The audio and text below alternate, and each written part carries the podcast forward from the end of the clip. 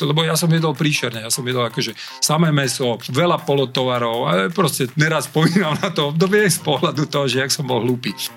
Asi by som tu nesedel, keby som neochorel. Touto cestou pozdravujem moju milovanú manželku, ktorá naozaj bola tá, ktorá mi tak na úvod bez môjho vedomia podsúvala rôznym spôsobom skrytú rastlinu. Pekný deň, milí poslucháči. Vítam vás pri počúvaní už v poradí 112. časti podcastu Na rovinu o podnikaní. V dnešnej epizóde sa budem rozprávať s gastroenterológom, spisovateľom, pedagógom, bývalým hlavným odborníkom Ministerstva zdravotníctva pre gastroenterológiu a aktuálne aj novým dekanom Lekárskej fakulty Slovenskej zdravotníckej univerzity doktorom Ladislavom Kuželom. Tak pán Kužela, vítajte u nás. Ďakujem krásne za pozvanie. Ďakujem. Veľmi sa teším, že ste prijali naše pozvanie. A ja len spomeniem, že v dnešnej epizóde budeme odpovedať aj na otázky od našich poslucháčov, ktoré nám kládli prostredníctvom Instagramu. A musím povedať, že nám doslovne vybuchol inbox a určite nestihneme prejsť všetky otázky, ale pokúsime sa ich zakomponovať čo najviac do tohto rozhovoru. Veľmi rád. Keď budem vedieť, rád zodpoviem. Vyskúšame. Tak na úvod ja sa len tak opýtam, že ako sa dnes máte, aký ste mali deň? Viete čo, taký ako bežný, to znamená, že z roboty do roboty, do ďalšej roboty, čiže tým, že som si tak nabral trošku toho viacej, ale to není zlom, to znamená, nesťažujem sa. A skôr naozaj ma to baví a vrele odporúčam každému, kto chce svoj čas mať vyplnený, tak nech si zoberie 2-3 roboty, vyplní si ten čas a na konci dňa tým pádom, a hlavne keď to má zmysel každá z tých robot, a keď to tak celé zapadne, takže aj dneska proste aj univerzitná práca, aj taká práca, že s pacientami, aj nejaké papierovačky, proste všetko, aj prednášku som ešte stihol dneska. Fíha. To sa je dosť, no, keď to tak zoberiem, že ten deň teda ešte neskončil, máme nejakú 4. hodinu, tak ešte po tomto 4-hodinovom podcaste potom ešte niečo budem musieť ešte urobiť. Ešte niečo ďalšie myslíte. Ale na to, že ste v takom tempe, vyzeráte úplne, že nebadám známky vyhorenia, alebo niečo podobného. Nie, chvála Bohu, nie, klopem. To je vďaka rastlinnej strave. Poďme tak úplne možno po poriadku na začiatok vašej cesty, že prečo ste si zvolili práve gastroenterológiu ako odbor, ktorému sa budete primárne venovať? No, tak jak v živote býva, že náhody smerujú naše životy, ale tým dobrým spôsobom a dobrým smerom, to sa udialo u mňa, pretože naozaj keby ste mi na vysokej škole povedali, že bude zo mňa gastroenterológ, tak by som povedal, že v žiadnom prípade. Hej? Lebo koľko máme času? Dám dlhý príbeh o krátky. Ale krátky príbeh je o tom, že naozaj to sú také, že máte za život aj dobré, pozitívne príklady a odstrašujúce. A v rámci gastroenterológie, ako medici, keď sme chodili do nemocnice, tak ten kolega, ktorý nás mal akože podučiť do tajov gastroenterológie, ktorá je aj veľa o tzv. Tých hadičkách, čiže endoskopiách. Čiže pozeráme z vrchu, zo spodu ľuďom do tráviacej trubice, čiže chodíme do miest, kde sa teda nechodí väčšinou, preto sme my taká, že ozaj interná medicína, alebo vidíme dovnútra. Tak ten kolega teda, ale že tak strašným spôsobom vyšetroval tú pacientku, že dodnes to mám pred očami, ja som si povedal, pre Boha, to je akože peklo na zemi, toto je odbor, ktorý mučí ľudí, toto nemôžeme. A vtedy aj som pochopil, že prečo vznikli všetky tie mýty na internete, lebo toto, keď niekto zažil, tak aj ja by som to napísal, že proste je to šialenstvo.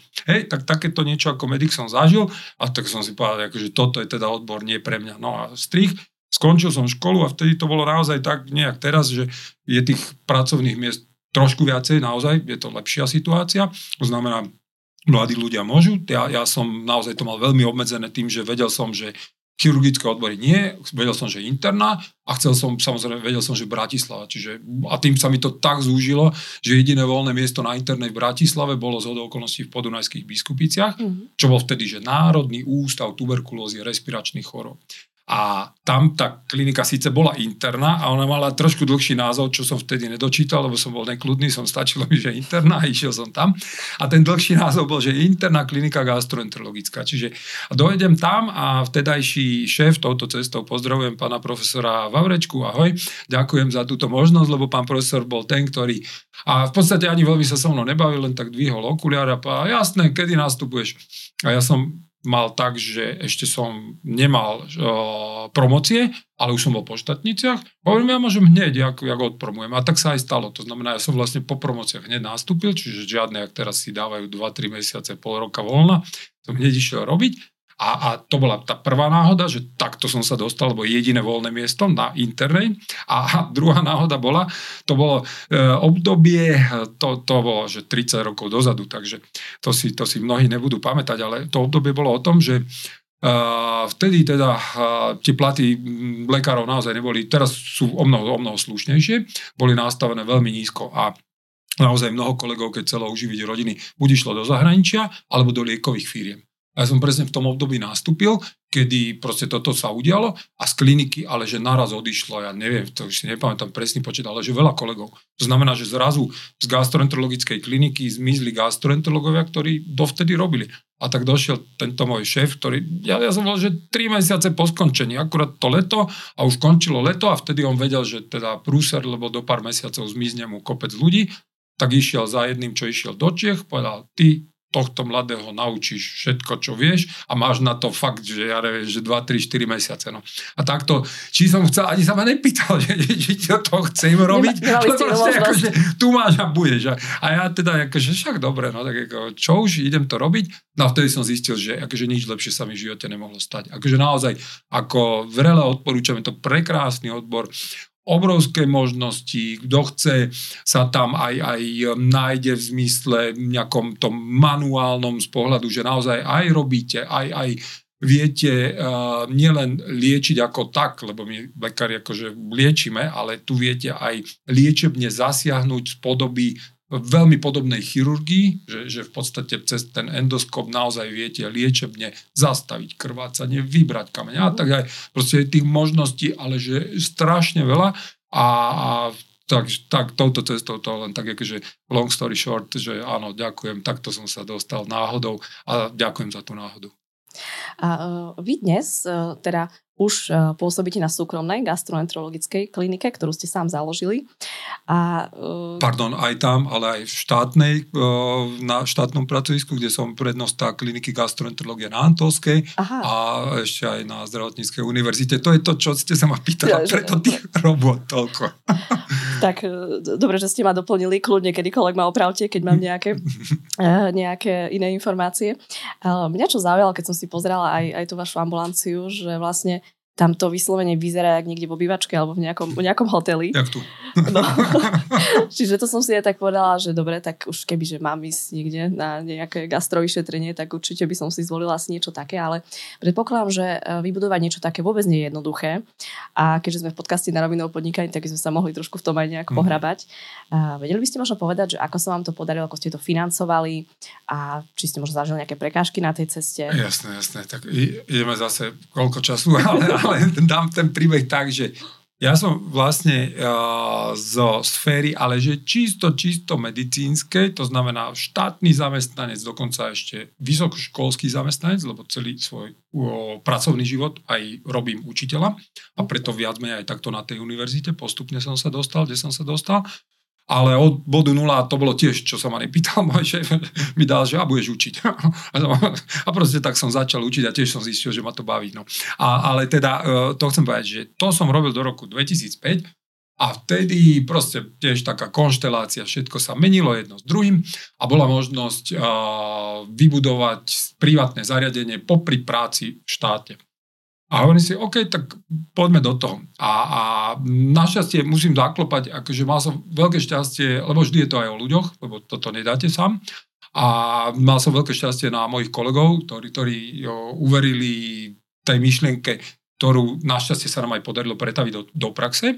To znamená, tá myšlienka bola o tom, že poďme vyrobiť na Slovensku najväčšie v tom čase a v podstate aj ostalo dodnes privátne gastroenterologické zariadenie.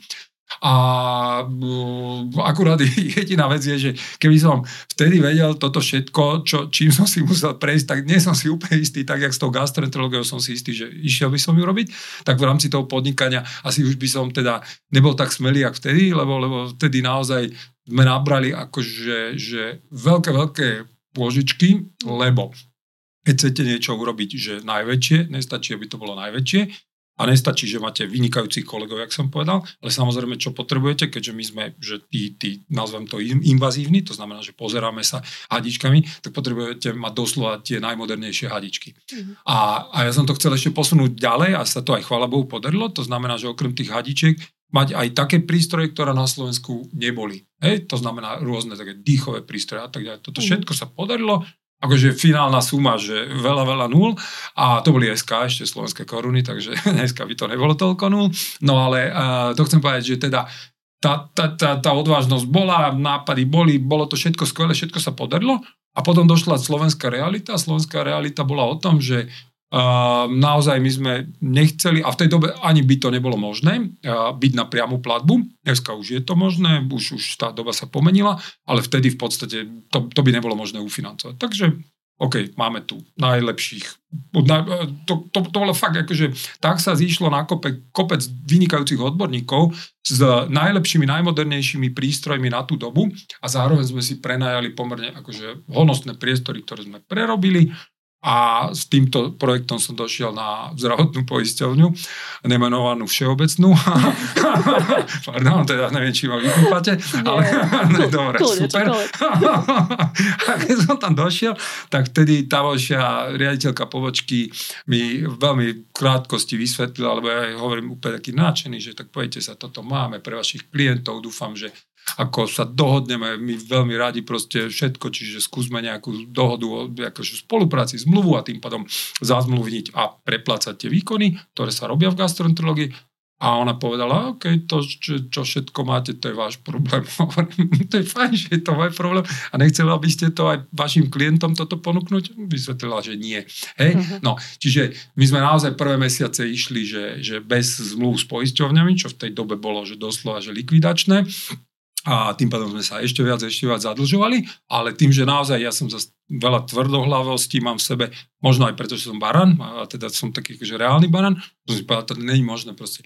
Takže fakt toto všetko už nebudem opakovať, sa podarilo dať, to už sa nepodarí nikdy, a toto musíme presadiť. No a potom som chodil, presvedčal a poznáte také, že vyhodíte okno, vidíte dvere a nevzdal som sa a chvála Bohu klopem, nebudem, lebo to budeme rušiť tieto zvuky, čiže mikrofón nebude narušený. Čiže to chcem povedať, že nevzdal som sa a to pracovisko viac menej síce už pod jednou hlavičkou, teraz aj vďaka mojej manželke, lebo ja potom som ešte medzi tým aj odskočil si na 7 rokov, som robil riaditeľa v Národnom ústave detských chorób, za čo som tiež nesmierne vďačný, lebo obrovská skúsenosť, prekrásna skúsenosť, čiže už tam som nemal možnosť tak plno sa venovať manažovaniu takéhoto zariadenia. A naozaj tam aj to sklbenie, to už bolo úplne ťažké, vtedy to prezala manželka, no a proste to zariadenie žije dodnes a naozaj opäť už v jednom personálnom zložení, ale opäť v najlepším priestorovým zložením a tak ďalej. Čiže ono to je tak, že treba mať dobrú myšlienku, lebo jasné, bez toho to nejde, treba mať dobrých ľudí okolo seba, lebo bez nich to nejde, ale potom treba mať akože, ale že strašnú dávku trpezlivosti a proste snažiť sa presvedčiť všetkých ostatných, že to, čo vy viete, že je dobré, aby aj oni pochopili, že je to dobré. A keď toto vydržíte, idete, tak sa to podarí a ono to funguje. Len nevždy to je jednoduché, ale na konci dňa táto cesta ma priviedla vlastne až sem k vám. Mňa by ešte zaujímalo, vlastne vy ste okrem toho, že ste gastroenterológ, ste aj spisovateľ, teda podnikateľ, podcaster, dokonca by som povedala aj taký influencer, prostredníctvom Instagramu, tak máte úspešný Instagram. Ďakujem. A teraz, čo som sa chcela opýtať, že ako sa v podstate z gastroenterológa stane toto všetko? Mm-hmm. Čo ste sa tak vlastne rozhodli, že... Tam opäť je to o tom, že asi by som tu nesedel, keby som neochorel. Naozaj, celý môj príbeh bol, že ja celý život veľa robím a ma to baví, teším sa z toho a naozaj som sa tak snažil, jak tú robotu proste išla tá medicína 1.0, 2.0 aj na seba aplikovať, to znamená, keď bola 2.0, boli také poznatky, ktoré mi hovorili, že, lebo ja od malička som mal vysoký krvný tlak A žiaľ, v našej rodine máme ale že nahromadené strašne veľa úmrtí na srdcovo-cievne ochorenia. Čiže toto som vedel, tak som ako zodpovedný, naštudovaný lekár si pozrel. OK, tak v rámci toho, aby som si urobil všetko pre seba, som nastavil sa na liečbu, ktorá mi udržovala ten tlak. Hmotnostne som sa držal dobre, snažil som sa každý deň, alebo teda pravidelne športovať, nefajčil som a viac menej v rámci krvičky som si dal odobrať to, čo sa v tej dobe uznávalo, že OK, keď toto si pozrieš a budeš to mať dobre, tak viac menej si v poriadku. No toto všetko sa dialo, až kým ma v noci nezobudili infarkt. A teraz akože pozerám, hovorím, fú, OK. Nebolo to neočakávané, keďže tá rodina a keďže celý môj život som bol učený aj z medicíny, takže za drvivú väčšinu našich chorób môže genetika, teda to, čo dostaneme do vienka. No a potom ležíte na tej intenzívke a začnete trošku hodnotiť všetko iným okom a zároveň aj začnete od seba, lebo kde sa stala chyba. Ad 1, ad 2. Chcem teraz mať ale že úplne inú kvalitu života, lebo naozaj veľa pacientov po infarte žiaľ proste žije teda neaktívny, neplnohodnotný život, alebo proste niečo s tým budem robiť a skúsim nájsť.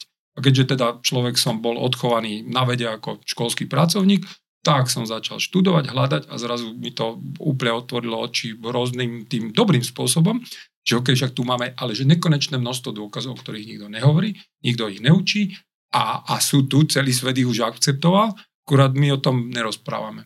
Tak hovorím, dobre, idem to najprv na sebe vyskúšať. Čiže všetky tie veci, ktoré v podstate už niekoľko rokov odporúčajú kolegovia z okolitých štátov, či už kardiológovia a tak ďalej, kvôli tomu, že tie dáta tu máme nekonečne dobré, silné, ktoré hovoria, že rob to a potom naozaj sa ti polepší do tej miery, že sa vieš vrátiť do plnohodnotného, kvalitného života.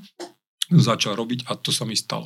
A potom som si povedal ako učiteľ a hovorím, OK, mám to všetko naštudované, tie dáta mám akože nekonečne zhromaždené, tak idem dávať von niečo, aspoň dúfam, pomôžem niekomu, kto bude chceť si to prečítať a s tým pracovať. Lebo je to o tom, jedna vec, darmo vy môžete niekoho presviečať, pokiaľ ten človek sám so sebou nechce pracovať, musíte aj v tej hlave si to proste zrovnať s tým, že skončili tie doby, čo nás učili. To znamená, že jedna pilula vyrieši všetky problémy, jedna kniha nás naučí rovnako žiť, rovnako jesť.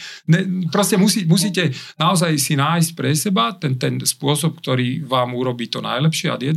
Ad 2 musíte pochopiť, že to je nastalo. To znamená, že nemôžem, že jeden mesiac budem poctivo makať na sebe a potom zvyšok ruka hore.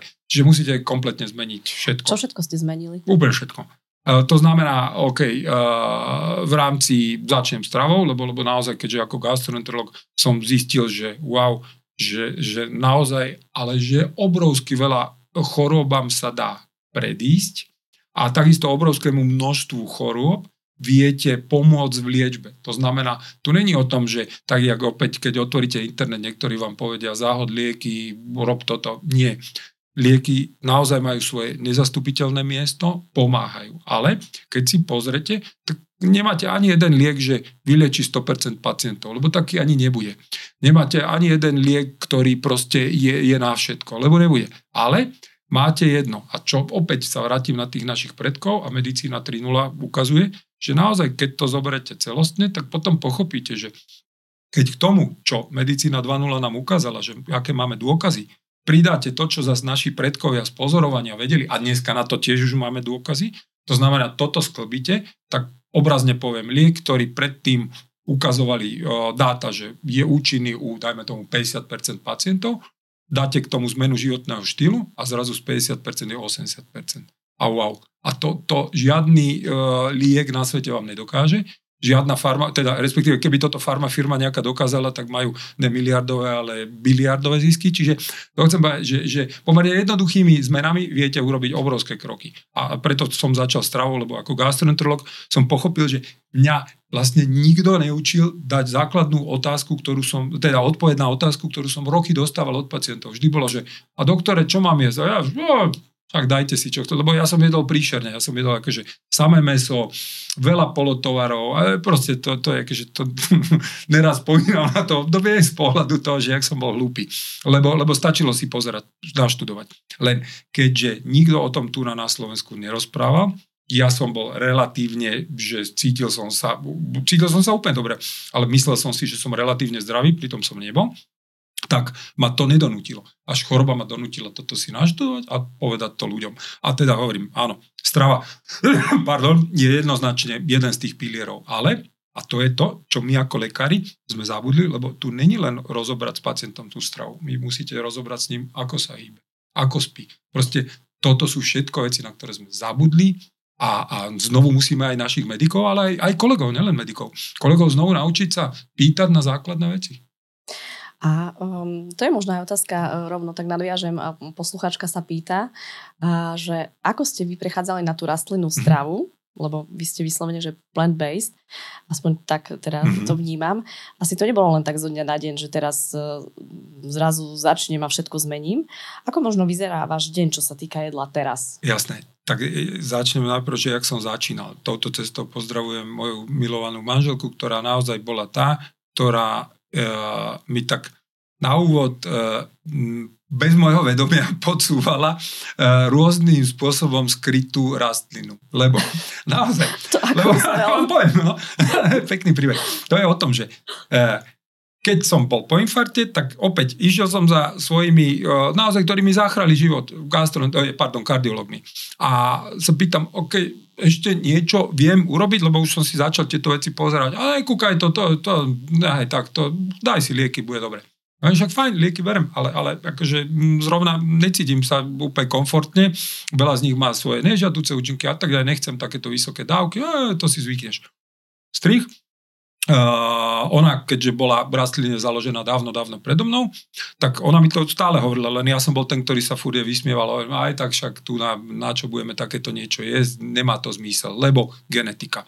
Strich, tam naozaj život ma ukázala, štúdie jednoznačne v dnešnej dobe dokázali, že vplyv dedičnosti je niekde na úrovni 10, maximálne 20%, to znamená 80% tvorí môj životný štýl. Čiže ja som strojca svojho osudu, nie moje gény. Môj gén, ktorý v sebe mám, sa mi otvorí len tým, čo robím. To znamená, môžem zdediť gény na všetky rakoviny sveta, keď budem dodržovať všetky najlepšie veci v rámci svojho životného štýlu, tak tá šanca, že sa otvoria, je tak minimálna, že sa nemám čoho obávať. Ale B teda, ona, keďže naozaj bola takto rastline založená, aj keď si vypočula týchto mojich kamarátov, tak potichu postupne vždy pridala v rámci stravy niečo zamixované rastlinné, k tomu mesu, lebo ja som naozaj bol, že ráno meso, obed meso, večera meso a nevedel som si inak predstaviť stravu. Iné mi ani nechutilo, naozaj, akože priznám. A veľa všetkých takých procesovaných jedál typu všetky klobásy, šunky, no, toto bolo moja strava. No a zrazu, popri tom som začal študovať a naozaj som pochopil tú sílu toho, čo vám vie ponúknuť naozaj, že čerstva, prevažne rastlinná strava. A tak aj sám som si už niečo začal pýtať a potom sa ten tanier začína preklapať, lebo zistíte, že OK, keď niečo pridávam, tak niečo uberám, ne? Tak som uberať mesiac začal a začal pridávať rastlinnej stravy. A tam je, áno, je pravdou. Ja naozaj, aj preto som nejedol kedysi rastliny, lebo ja neviem, po fazuli, po hráchu, hrách ani nie, fazula, šošovica, no akože nadúvalo ma, jasné, lebo nadúvalo. A zrazu zistíte, že keď to robíte tak pomaly, jak to bolo u mňa, lebo ten prerod nebol, že zo dňa na deň, to zase nebudem tu hrať, že fajn, že ráno som sa zobudil a už som mal iný tanier, to sa nedá. Dúhový. No, dúhový tanier nebol. A v reále je to len o tom, že keď pomaly postupne to telo natrenujete si, ono to si zvykne. To znamená, ja to každému hovorím, že naše svaly sme ochotní trénovať vo fitku, sme ochotní chodiť do fitka aj so svalovicou, lebo poviem, asi sa boli, ale dneska idem si zacvičiť, ale raz vás nafúkne z jedla, no toto si ja už nedám, lebo mňa nafúkuje.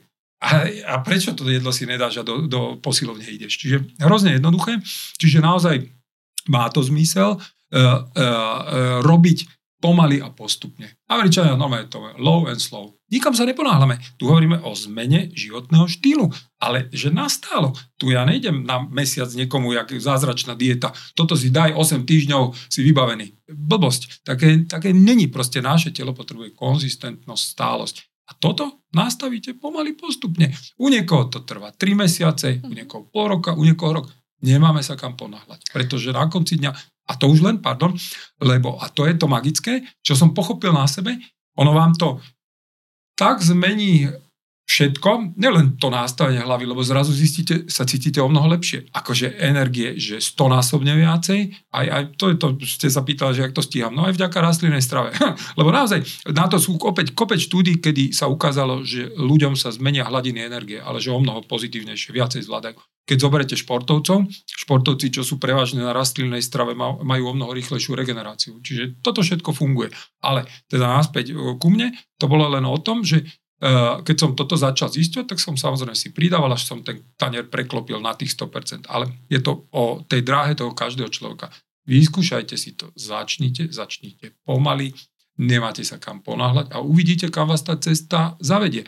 Ja každému hovorím, už tým, že začnú ľudia rozmýšľať nad tým, už aj to je krok. To je prvý krok, lebo to znamená, OK, asi tu niečo tu funguje, lebo však to je to, čo ste sa ma pýtali, prečo som začal o tom verejne rozprávať, písať, lebo som nie len, že zažil to na sebe, ale ako lekár môžem zodpovedne povedať, že je ale že nekonečné množstvo dôkazov o tom, že to funguje a len nikto to ľuďom tu neprezentoval. Tak, preto ja to dávam a nekomentujem každému, že toto musíš, nemusíš. Je každého cesta, každý si môže vybrať. Je to každého jedného zdravie, ale treba mu tú cestu aj ukázať, že je aj tento spôsob, aby o nej vedel. Doteraz ľudia veľmi o týchto spôsoboch nevedeli. Takže preto som veľmi vďačný aj za takéto rozhovory, lebo ľudia sa potrebujú dozvedieť v podstate to, čo je, funguje a je na ňom. Každý si môže vybrať.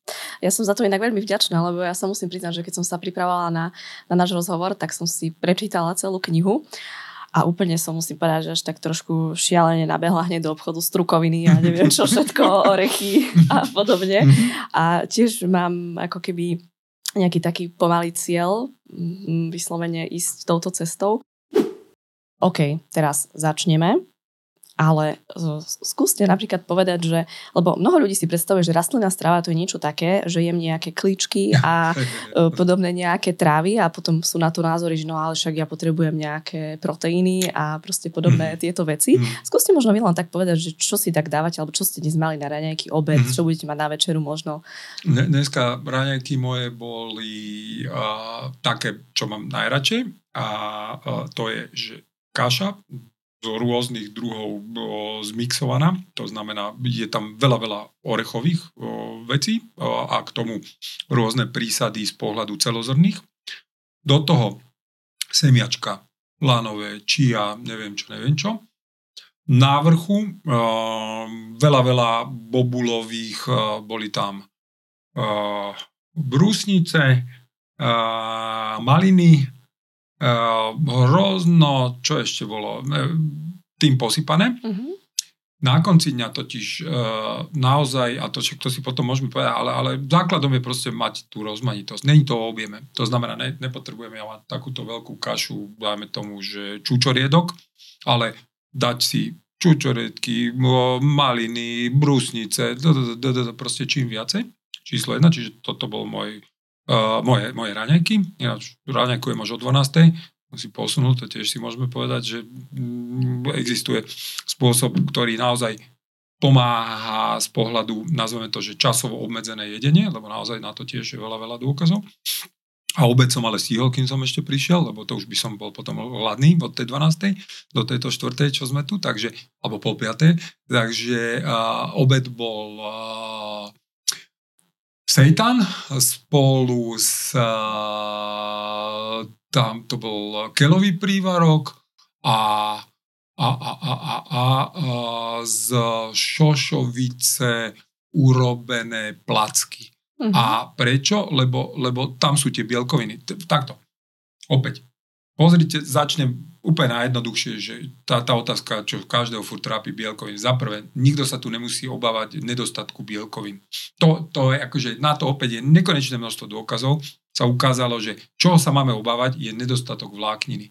97% populácie v našich okolitých krajinách, na Slovensku sa neviem dopatrať a ja pevne verím, že sa mi podarí urobiť prieskum, aby sme vedeli a obávam sa, že dopadneme jak okolie. To znamená, že 97% ľudí v okolitých, nazvem to, rozvinutých krajinách majú nedostatok príjmu vlákniny.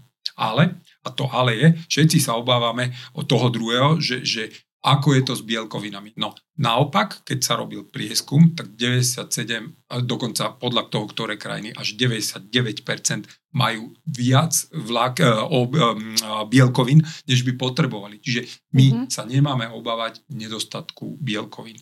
Áno, všetci, že či sú v rastlinách, nie sú v rastlinách. Ja vždy poviem, pozrite si kopec vrcholových športovcov, sú čisto niektorí len vegáni, čiže ale že úplne rastliny dávajú to. A na druhej strane to vysvetlenie je hrozne jednoduché. Lebo ja mám aj taký diapozitív, keď prednášam. A tam je, že čo väčšina ľudí vidí, lebo taký krásny akože tanier so všetkými možnými rastlinami. Lebo rastlina je ovocie, zelenina, strukoviny, orechy, semiačka, celozrnné produkty, toto všetko sú rastliny.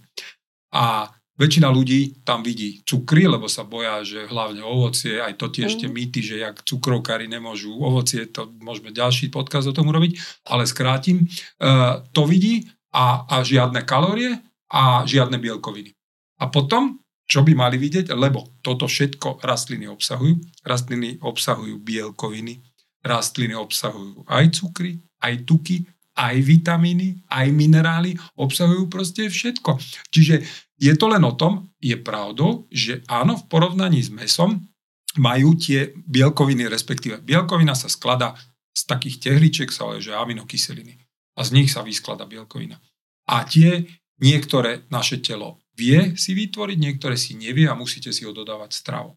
A to, čo nevieme tie tehličky vytvoriť a stravou si dodávame, tak tie tehličky sú v živočíšnej ríši lepšie zastúpené. To znamená, že sú tam bohatšie, ľahšie dostupné, ale, a to ale je, a prečo sa vrátim ten svoj tanier, keď si vy dobre vyskladáte pomer strukovín k tomu celozrnných produktov a k tomu dáte tofu, alebo rôzne takéto v podstate opäť rastlinné produkty, tak viete dodať, ale že také množstvo bielkovín, ak len potrebujete. Lebo napríklad porovnávali ľudí, ktorí chceli získať svalovú hmotu, dali im rovnaké množstvo bielkovín v živočíšnej strave, rovnaké množstvo bielkovín v rastlinnej strave. Úplne obidve skupiny narastli im úplne rovnako svaly. To znamená, vy viete vybudovať svaly z rastlín úplne rovnako. Čiže to sú len také nejaké mýty, čo tu kolujú a my rád ich vždy zopakujem, lebo proste, hovorím, na konci dňa stačí si otvoriť televízor, pozrieť sa na športovcov, pozrieť si vrcholové týmy, pozrieť si zloženie stravy tých ľudí, lebo veľakrát naozaj oni o tom radi už verejne sa rozpráva. My sme kvôli tomu, aj to som veľmi vďačný, mali jeden podcast, kedy bol ochotný. Z Denochára sme sa spojili. Pardon. Ešte keď bol v Bostone, akurát išiel behať bostonský maratón, predtým bol v tréningu a vysvetlil, čo s jeho telom urobilo, keď prešiel v úvodzovkách na staré kolena, to znamená po 40-tke, na rastlinnú stravu. A on, ktorý ozaj akože väčšiu legendu pomaly v rámci hokeja žijúcu tu na nemáme, tak on zvládal tie najťažšie zápasy, ktoré len mohol, najťažšiu sezónu na rastlinnej strave. A ako on, máme tu množstvo iných. Častokrát nám chodila aj otázka, či je táto strava vhodná aj pre deti.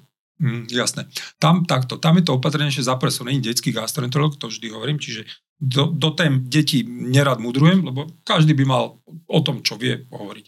A tam len môžem povedať jedno, že tam každá striktná zmena typu radikálnosti, že ísť niekde úplne do vegetariánstva, do vegánstva, myslím si, že nie je úplne vhodná v tom vývojovom štádiu. To znamená, to dieťa naozaj by tú rozmanitosť malo mať založenú asi inak. Častou témou sú aj všelijaké diety, light produkty, rôzne výživové doplnky, To nám tiež prišlo toľko otázok, že čo si myslíte o práškových proteínoch, o chlorele, jačmení a podobne. Neviem, či sa to dá vôbec takto akože zhrnúť, že to je fakt tak, akože, taká obrovská téma. Ale možno keby ste aspoň skúsili povedať, že čo sa týka tých light produktov, lebo to je taká prvá vec, čo človek, keď sa rozhodne, že ide nejakým spôsobom chudnúť, tak sa nakúpi všetko light. Tak aký máte na to názor? Jasné, veda má na to jasný názor. Ja som si ho len prevzal. Čiže na konci dňa light produkty treba len otočiť si takto a tam máte zozadu napísané, že z čoho sa skladá. A toto leto, ja to hovorím, že bolo veľká rana potravinovému priemyslu z pohľadu Svetovej zdravotníckej organizácie.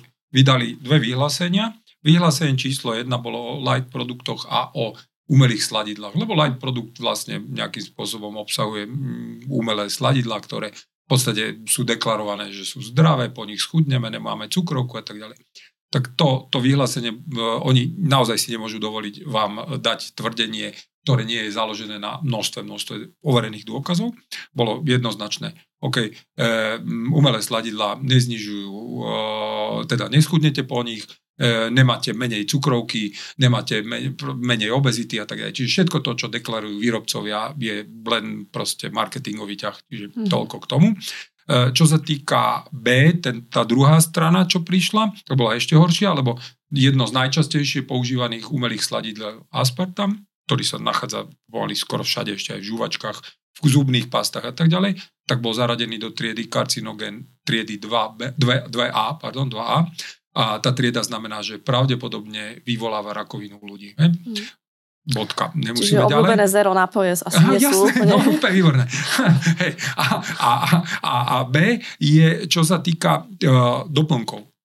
Hrozne jednoducho. Ten tanier, čo som hovoril, kto by mal čo vidieť, čo vidíme a čo vlastne obsahuje. Tá rastlinná strava obsahuje strašne veľa vitamínov, minerálov, čiže všetko to, čo my si kupujeme za peniaze. Aj tá stravu si kupujeme za peniaze, samozrejme, len treba si uvedomiť jedno. Keď je v nejakej celostnej rastline, naše telo totiž funguje na princípe, nie že teraz tu začali pochody. Tie pochody sú nám dané našimi predkami. Niektoré veci naozaj, tak ako hovorím, že 10-20% genetika, tak jedna z tých vecí, ktoré naozaj trvá, že 10 000 rokov, kým sa zmení nejakým spôsobom genetický fond, ak možno nie viacej. Čiže inými slovami, toto nevieme zmeniť a nevieme tým pádom zmeniť, ako vie naše telo efektívne vybrať si to, čo potrebuje zo stravy, z takýchto celostných produktov, ktoré vlastne na ktorých vyrastali naši všetci predkovia. Lebo naši všetci predkovia jedli to, čo zem dala. A samozrejme, áno, aj mäso dávali si, lebo však boli obdobia, kedy ulovili niečo, tak si dali a pri tom, čo zem dala, tak to, ale to bolo čerstvé, nekúpené, nespracované. No a teraz tomu prichádzam, že naozaj ten produkt ako taký obsahoval to všetko, keď sme to zjedli, tak z toho to naše črevo si vytiahlo vitamíny, vytiahlo si minerály, vytiahlo si bielkoviny, cukry, tuky. Kdežto teraz my si myslíme, že potrebujeme, lebo nám niekto dal reklamu, že daj si Cčko, nebudeš mať chrípku, daj si Dčko, neviem čo, nebudeš mať. Napríklad len čo sa týka C-čka, chrípky, tie dáta, naozaj mám veľa kolegov, ktorí sa tomu venujú, ale že úplne a zistilo sa, že to tu hovoríme nie, že o dňoch, ale pomaly, že o 10 hodín kratšie priebeh. Hej. Čiže toto všetko, čo nám bolo roky dávané do toho, že musíme si dávať doplnky, keď mám raz vyváženú, hlavne neprocesovanú, to znamená priemyslom neupravenú stravu a je rozložená do toho, jak som vám treba opísal moje raňajky, že veľa rôznych druhov, tak to telo si to vyťahne, lebo to, čo opäť celé roky aj častú otázku možno aj vy tam máte, že ktorá je tá najlepšia potravina, ktorá je najzdravšia. No není taká. Túto otázku nemám, lebo viem, že na to je ťažko odpovedať. Ne, ľahká odpoveď, úplne ľahká. Neexistuje jedna super potravina. Všetko sú super potraviny, lebo jedna má také zloženie tých tehličiek aminokyselín, druhá má iné. Tretia má viacej Cčka, ale menej magnézia. Štvrtá má viacej magnézia a menej C. Keď to ale vyskladáte, tak máte jeden najväčší doplnok, ktorý v živote nekúpite, lebo taký nepredá nikto, lebo taký nevie vyrobiť. A B, keď ho aj vyrobia, tak to nič proti výrobcom.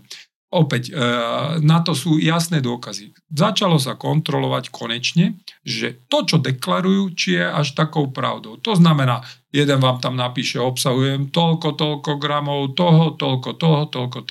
97% neobsahuje nič, čo tam píšu. Čiže naozaj, áno, čest výnimkám, sú výborní výrobcovia, preto naozaj treba overené značky, overených výrobcov, lebo tam máte tú istotu, inak je to, ale že je veľký otáznik, obrovský otáznik, celý svet to začína nejakým spôsobom, chce to uchopiť a regulovať, bude to veľký problém, lebo naozaj tí výrobcovia nie sú viazaní tak, jak výrobcovia liekov nejakými prísnymi regulami a preto toto došlo k tomu, že v podstate vyrobia, ale dôležité je, čo napíšu.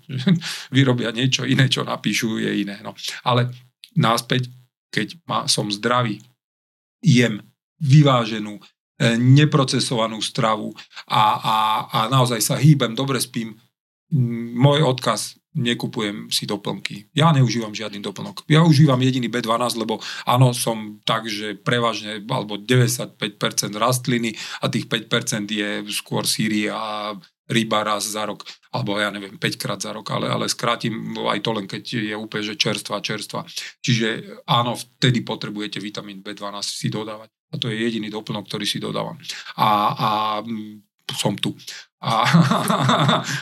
No, čiže toto chcem povedať, že toľko k doplnkom a to isté je aj probiotika, ktoré určite sa tam pýtajú. Probiotika.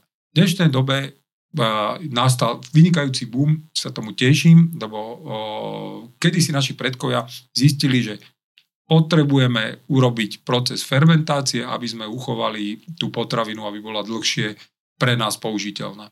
Dneska sa to veľkým oblúkom vrátilo a to je dobré, pretože ten proces tej fermentácie vlastne tej potravine ešte viac vydoluje tie jej zdraviu prospešné vlastnosti ad 1, ad 2 vyrobí probiotika o mnoho silnejšie, o mnoho väčšom množstve, o mnoho účinnejšie ako každý výrobca, čo vám deklaruje, že má toľko miliard. Čiže keby naozaj ľudia len takto sa na to začali pozerať, tak potom by aj nenastalo to, čo všetci hovoria, OK, áno, ja by som aj chcel zdravšie jesť, ale ono to stojí peniaze. No ale tie doplnky ho takisto stojí peniaze. A keď si zrátame, koľko ľudia minú ročne na doplnky, no. Vy ste už odpovedali vlastne na ďalšie otázky, ktoré som vám ani nepoložila. Ale ešte to mám nejaké pripravené. Cvičenia a spánok sú taktiež faktory, ktoré naozaj vplývajú na zdravie nášho čreva. Skúsili by ste možno vysvetliť, že ako, lebo to znie tak všelijako, že cvičenie vplyv na črevo, že čo to vlastne celé znamená a spánok, jasne, aby sme si to vedeli nejako predstaviť. Naozaj celé toto zmenilo jedno a to. Opäť, ja ako gastroenterológ som bol vychovávaný, že keď sme niečo našli pod mikroskopom zo stolice vykultivované, tak to zabíme, lebo to škodí nášmu telu. A naozaj sa dalo kultivovať, že minimálne množstvo baktérií, parazity boli všetky zlé, kvasinky, kto mal to ešte dodnes, pozdravujem touto cestou kolegov, doštudovať treba, lebo kvasinky nie sú až také zlé, jak teda robí sa z nich hrozba. Čiže skrátim, to bolo obdobie také, lebo sme nevedeli. Potom prišlo obdobie, kedy sa zistilo, že nie sme v tomto vesmíre úplní páni, úplní tvorcovia všetkého, pretože v nás žije o mnoho väčšie množstvo baktérií, ktoré, a vírusov a parazitov, ktoré majú genetického materiálu, že my máme 20 000 génov, oni majú že 220 000 génov, my máme niekde na úrovni, ja neviem, bunky, takto, aby som to presnejšie povedal, lebo to sa mení, ale teraz posledné dáta ukázali, že pomer buniek tých mikrobov, čo žije, teraz hovorím o našom čreve a našich buniek ako ľudských, keď dáme do pomeru, tak sme z väčšej časti mikrobiálni. To znamená 1,3:1. Čiže máme v sebe viacej buniek z mikroorganizmov ako vlastných a tak ďalej. Čiže keď sa na to pozrieme, tak je to také scary, akože strašlivé, ale netreba sa báť, lebo na konci dňa treba vedieť o tom, že to je spolužitie, tie mikroby, ktoré v nás žijú, naozaj keď sú dobre vyskladané a dobre fungujúce, tak nám pomáhajú. A zase naopak zle vyskladané, tak sa vysvetľuje vznik veľa chorób v dnešnej dobe. No a tým pádom tam na to cvičenie narážam. Že naozaj sa ukázalo, ono sa to tie mikroby v črevách, inými slovami, chrobáky žijúce v črevách volá, že črevný mikrobiom. Alebo respektíve, to je dokonca, že chrobáky a ich gény. Keď len čisto chrobáky, tak sa to volá, že mikrobiota. Ale nie je podstatné. Podstatné je o tom, že drvivá väčšina tých mikrobov, ktoré sú zodpovedné za naše aj celkové zdravie, žije v hrubom čreve. A prečo sú zodpovedné za naše zdravie? Lebo sa ukázalo, že 70% nášho imunitného systému sídli v črevách. A tieto mikroby tým, že prichádzajú do kontaktu s tým, čo jeme, čo vlastne ide našou tráviacou trubicou, tak buď potvoria, nazvem to, že zápalové látky alebo protizápalové látky. A jedný z tých protizápalových látok sa ukázalo, že dokážu byť, nazveme to, že tréneri imunitného systému. Čiže inými slovami, oni naučia ten imunitný systém o mnoho lepšie rozpoznávať škodcov, o mnoho byť účinnejšie, o mnoho byť efektívne aj v tom, že treba si uvedomiť jedno, aj to je úplne hrozivé, denne v našom tele sa vytvorí cirka 10 000 nádorových buniek, úplne malinkých, úplne mini. A ten imunitný systém, keď dobre funguje, všetky zlikviduje. Kdežto prestane fungovať dobre, tak to tiež sa vysvetľuje vznik nádorov. Potom z tých malých buniek väčšie. No a celé je to o tom, že naozaj sa ukazuje, že ten vplyv týchto mikrobov je o mnoho väčší, ako sme predpokladali. Naozaj sme netušili, čo všetko oni dokážu. Ani dneska nevieme. Dneska dokonca sme na úrovni, že vie sa cirka len 80%, a teraz hovorím len o baktérii, ktoré nám tam žijú, 20% ešte nevieme, čo tam žije.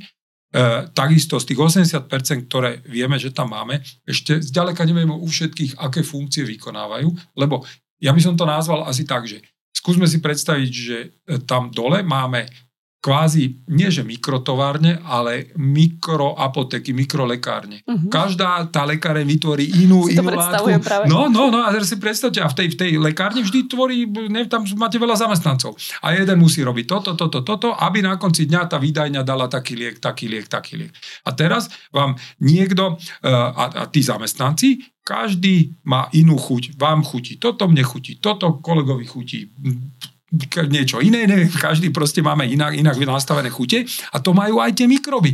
Každý mikrob je niečo iné. To znamená, opäť sa vrátim na tú, že čím viac rozmanitá strava, tým nakrmíte viacej pracovníkov. Keď nenakrmíte pracovníkov, čo sa stane? Je hladný, nepracuje, žiaľ niektorý aj zomre. V našom prípade, myslím, ľudí, stalo sa to, že za posledných 50 rokov nám vymrelo 40% pracovníkov, 40% mikrobov. Naši predkovia pred 100 rokmi mali o 40% druhov mikrobov viacej ako my. Len tým, jak jeme jednostranne, jak sme začali jesť potraviny, ktoré v podstate náš traviací trakt nevie spracovať, oni sa len rýchle vedia vstrebať, nám urobia rýchly pocit sítosti a tak ďalej, ale v konečnom dôsledku nie sú pre zdravie prospešné. A teda, keď chceme, aby tá apotéka vyrobila tie lieky, ktoré doslova pomôžu nielen nám, ale najdôležitejšie tomu imunitnému systému, tak potrebujeme tých pracovníkov dobre nakrmiť. Spokojný pracovník, spokojná továreň, spokojná výroba, všetci spokojní. Čiže ak to máte na rovinu o podnikaní, tak tu tiež sa podniká každý deň. Čiže tam akorát je to o tom, že to podnikanie nám naozaj môže urobiť dobré zdravie, alebo žiaľ na konci dňa aj nie je úplne dobré zdravie, jak to bolo v mojom prípade. Takže ono je to pomerne jednoduché a teda už odbehol od toho cvičenia, ale nezabudol som, čiže vrátime sa na cvičenie. Ten mikrobiom sa ukázal, že keď ľudia pravidelne nejakým spôsobom sa hýbu, to znamená, není teraz, že musím robiť len tento typ cviku, tak jak není jedna potravina, není jeden typ cviku, tá rozmanitosť v tom cvičení tiež je veľmi dôležitá, tak tým pádom naozaj viete urobiť rozmanitosť. Inými slovami, keď sa športovcom sleduje, aké majú zloženie tohto mikrobiomu, tak majú rozmanitejšie, dokonca veľmi podobné niektorým, ktorí len stravou si to vedia napodobniť. A keď dáte tú kombináciu, že strava a pohyb, tak je to ešte lepšie. A tá rozmanitosť robí ten základ. Lebo tiež opäť sa roky hľadalo, že ktorý z tých mikrobov je ten kľúčový, tak z toho vyrobíme ako probiotikum a budeme mať všetci pokoj. No nie je to o tom, je to naozaj o tej spolupráci. To znamená, keď tá továreň je z tých pododdielov alebo tá apotéka dobre vyskladaná, a ten pododiel jeden vyrobí takú látku, druhý takú a posúva to, až na konci potom tá výrobná linka vypluje ten finálny produkt, tak keď jedna tá časť prestane pracovať, tak to nefunguje. Ale to znamená, prestane pracovať, lebo nebola nakrmená. A tým pádom ale ten finálny produkt není. Čiže na konci dňa to není o jednom mikrobe, ale o čím väčšom množstve. Pretože oni žijú normálne, že v rovnováhe. Sa snažia prežiť a to je jak každá džungla. Keď dojete do amazonského pralesu a vyseknete, časť pralesa vymiera. Keď proste postriekate ten prales, tak začne vymierať. To je to isté. Postriekanie je ľudovo povedané umelé sladidlá, všetky tieto veci na tie čreva. To je jak postrek. Tam začnú zomierať proste pracovníci v džungli a prestanú produkty robiť. Čiže potom už to podnikanie je trošku zložitejšie. Som si asi vždy všetko tak hneď predstavujem, tak som si predstavila ten postrek s tým zero nápojom, tak no, prišlo také vtiple.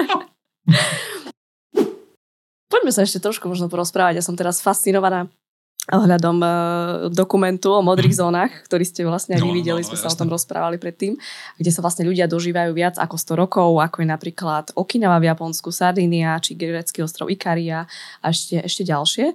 Tak čo tam v tých krajinách tí ľudia robia inak, okrem toho, že sa stravujú presne tak, ako ste vy opisovali? Áno, tamto spoločné, povedzte potom. Je spoločné. A či si myslíte, že by sa tam niekedy mohlo dostať aj Slovensko? Aha, jasné. Číslo 1. Okrem stravy, ktorá je u nich fakt, že prevažne rastlina, a to keď veľa odporúčam, naozaj však sme to obidvaja skonštatovali, ten dokument je krásne urobený, zrozumiteľný, jednoduchý, lebo ja toho kolegu dlho sledujem, sa volá Dan Buettner, kto má záujem, veľa odporúčam jeho všetky knihy. Je to jeden obrovský zaujímavý človek z pohľadu, čo dokázal, je to žurnalista, ktorý naozaj proste s tímom všetkých možných vedcov, ďalších novinárov proste chodili po celom svete a našli tieto zóny, kde ľudia žijú v dobrom zdraví dlho a relatívne čo najkvalitnejší dlhý život majú. A tieto zóny majú spoločné presne to, čo sme si povedali, že celostná strava, to znamená procesované jedlá veľmi nepoznajú, respektíve skoro vôbec. Prevažne jedia rastliny, čiže presne tie bielkoviny, odkiaľ majú bielkoviny z rastlín. Meso, áno, zjedia občas, ale že občas znamená raz do týždňa, max dvakrát do týždňa, niektorí vôbec. Sú oblasti, hlavne v Kalifornii, Loma Linda, čo sú tí adventisti 7. dňa, tí sú prevažne vegetariáni, niektorí až vegani, čiže niektorí vôbec nejedia. To je prvá spoločná vec, druhá je spomínaný pohyb. Všetci sa hýbu, všetci. To znamená napríklad tí adventisti, tí spoločne cvičia, tí v Sardínii žijú v kopcoch, v Ikarii, v Grécku žijú v kopcoch, tam bol výborný ten Costa Rica 90-ročný nakoniec, čo tam jazdil, to bolo fantastické, treba vidieť. To je zážitok. Dáme to dvopisu, aj to je super. Čiže hýbu sa, všetci sa celý život hýbali a hýbu. Čiže to je to, čo my chodíme kvôli tomu do fitka, oni proste to používajú, lebo tak pracujú celý deň, bývajú v kopcoch, používajú schody, to znamená, kto má dneska tú výhovorku, že OK, ale on viac menej nemá ako sa hýbať, tak ja každému poviem, dobre, tak začnite chodiť s pojom do roboty.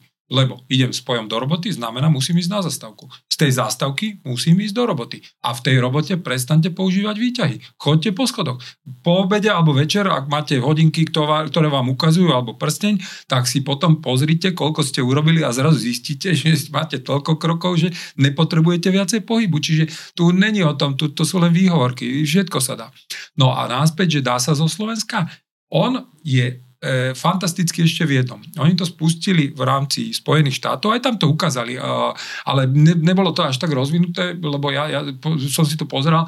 Je to grandiózny projekt. Oni proste zistili, čo tieto zóny majú spoločné a snažia sa to potom pretaviť do praxe z pohľadu, že keď si ich nejaké mesto zavolá, oni majú projektový tím, ktorý najprv tam rok pomaly žije v rámci mesta a hľadá možnosti, ako z toho mesta urobiť modrú zónu.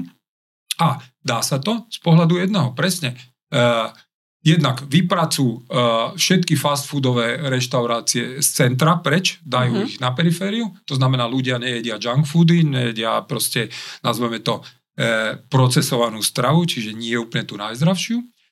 Ďalej prezoskupia v potravinách tak, jak našťastie už u nás to není zle, že dojdete a máte rovno pred sebou ovocie, zeleninu. Čiže tam na to sú už jasné veci, jak dať potraviny, aby vám padli do oka, aby ste si ich kupovala. Čiže to je ďalšie. Ďalšie, presne, máte tak infraštruktúru urobenú, že prestanete chodiť autom. Že tí ľudia chodia buď na bicykli, chodia pešo, alebo chodia dopravným spojom, ktorý ide na zastávku, ide zo zastávky. U nás sa urobil jeden bicyklový pruh a bol z toho veľký skandál. To presne. A pritom je to výborná vec, to je to, čo celý, proste, no a to isté, čo majú oni spoločné, to ešte sa vrátime, a vlastne oni to tým pádom robia v tomto projekte, majú spoločnú socializáciu. Socializácia je strašne dôležitá, si to neuvedomujeme, ale naozaj my nie sme, tak jak COVID nás naučil, že zamknutí a sami. Nie, my potrebujeme to spoločenstvo, tých ľudí okolo. Všetky tieto oblasti majú nejaký okruh priateľov, nejakú komunitu, presne. A toto robia, pretože naozaj táto doba nás tak nejako odcudzila, tak jak som aj hovorila, aj žiaľ lekárov naučila nekomunikovať s pacientami, ľudia prestali medzi sebou komunikovať, tak naozaj v rámci týchto projektov ponúkajú a učia ich znovu komunitne spolu žiť. V rámci toho komunitného projektu oni aj potom pomáhajú ostatným a tak ďalej.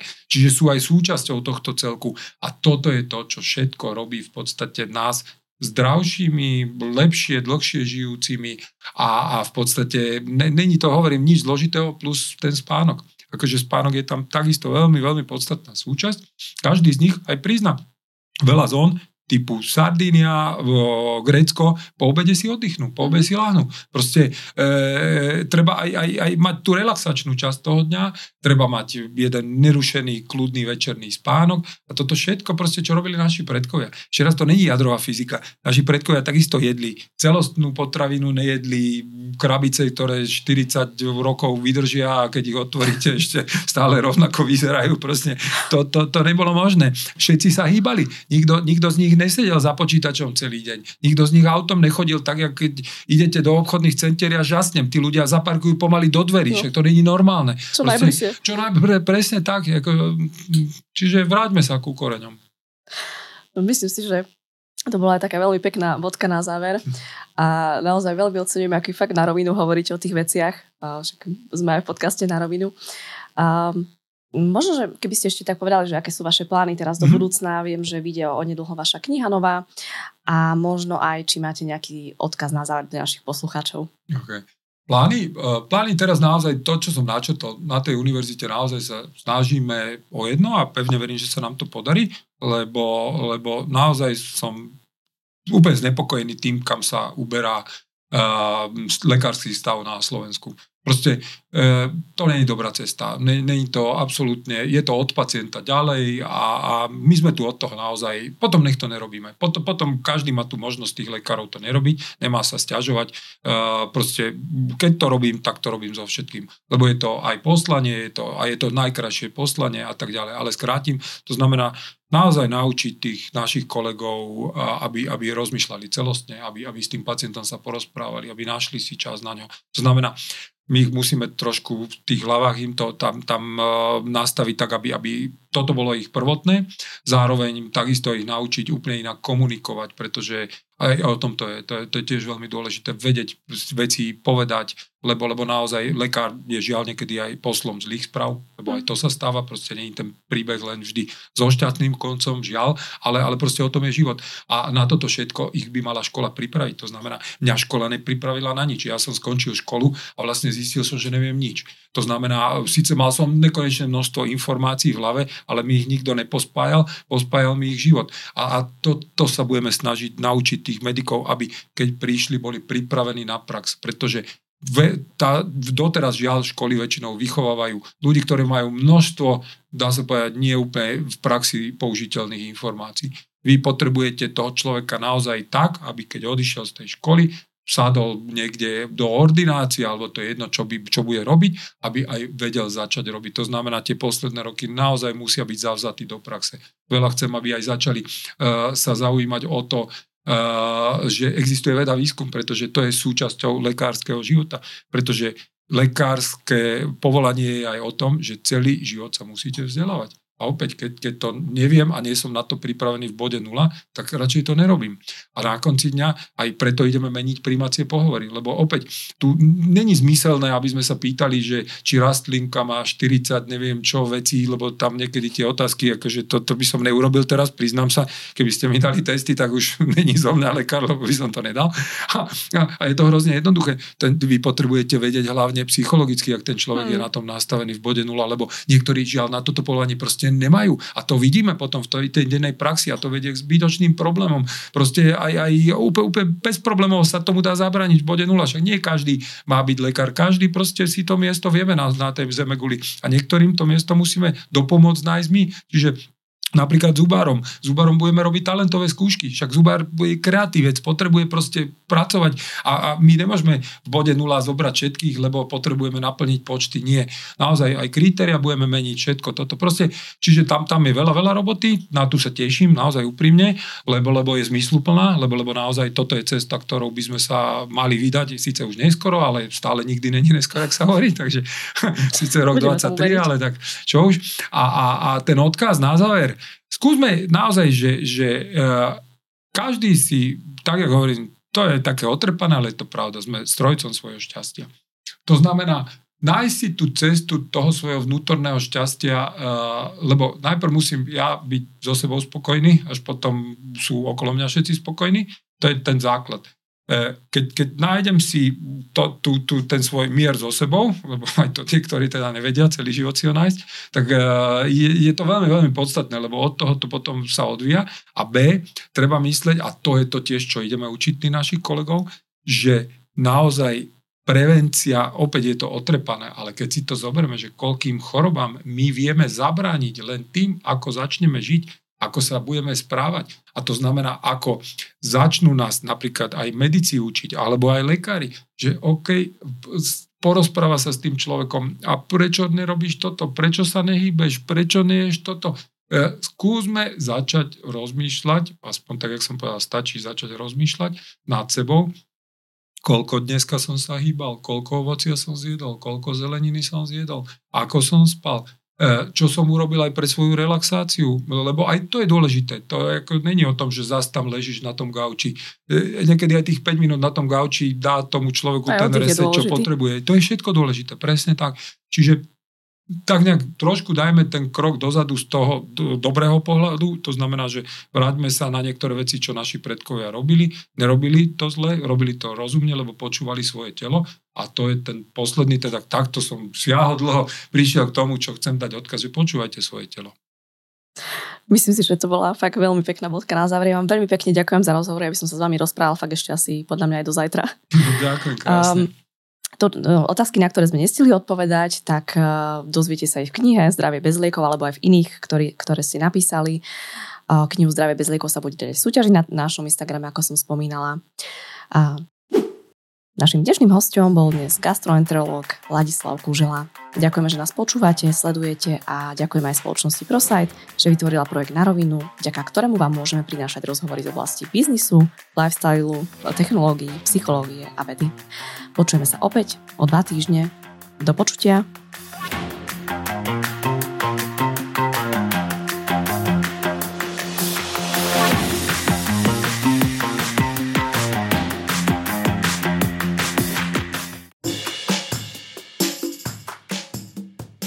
Počúvali ste Na rovinu o podnikaní, dvojtýždenný podcast spoločnosti ProSight Slovensko. Podcast Na rovinu o podnikaní nájdete vo vašich mobilných podcastových aplikáciách alebo na streamovacej službe Spotify, ale aj na webe www.narovinu.online. Strih a produkciu zabezpečila spoločnosť Button Media. Do počutia o 2 týždne.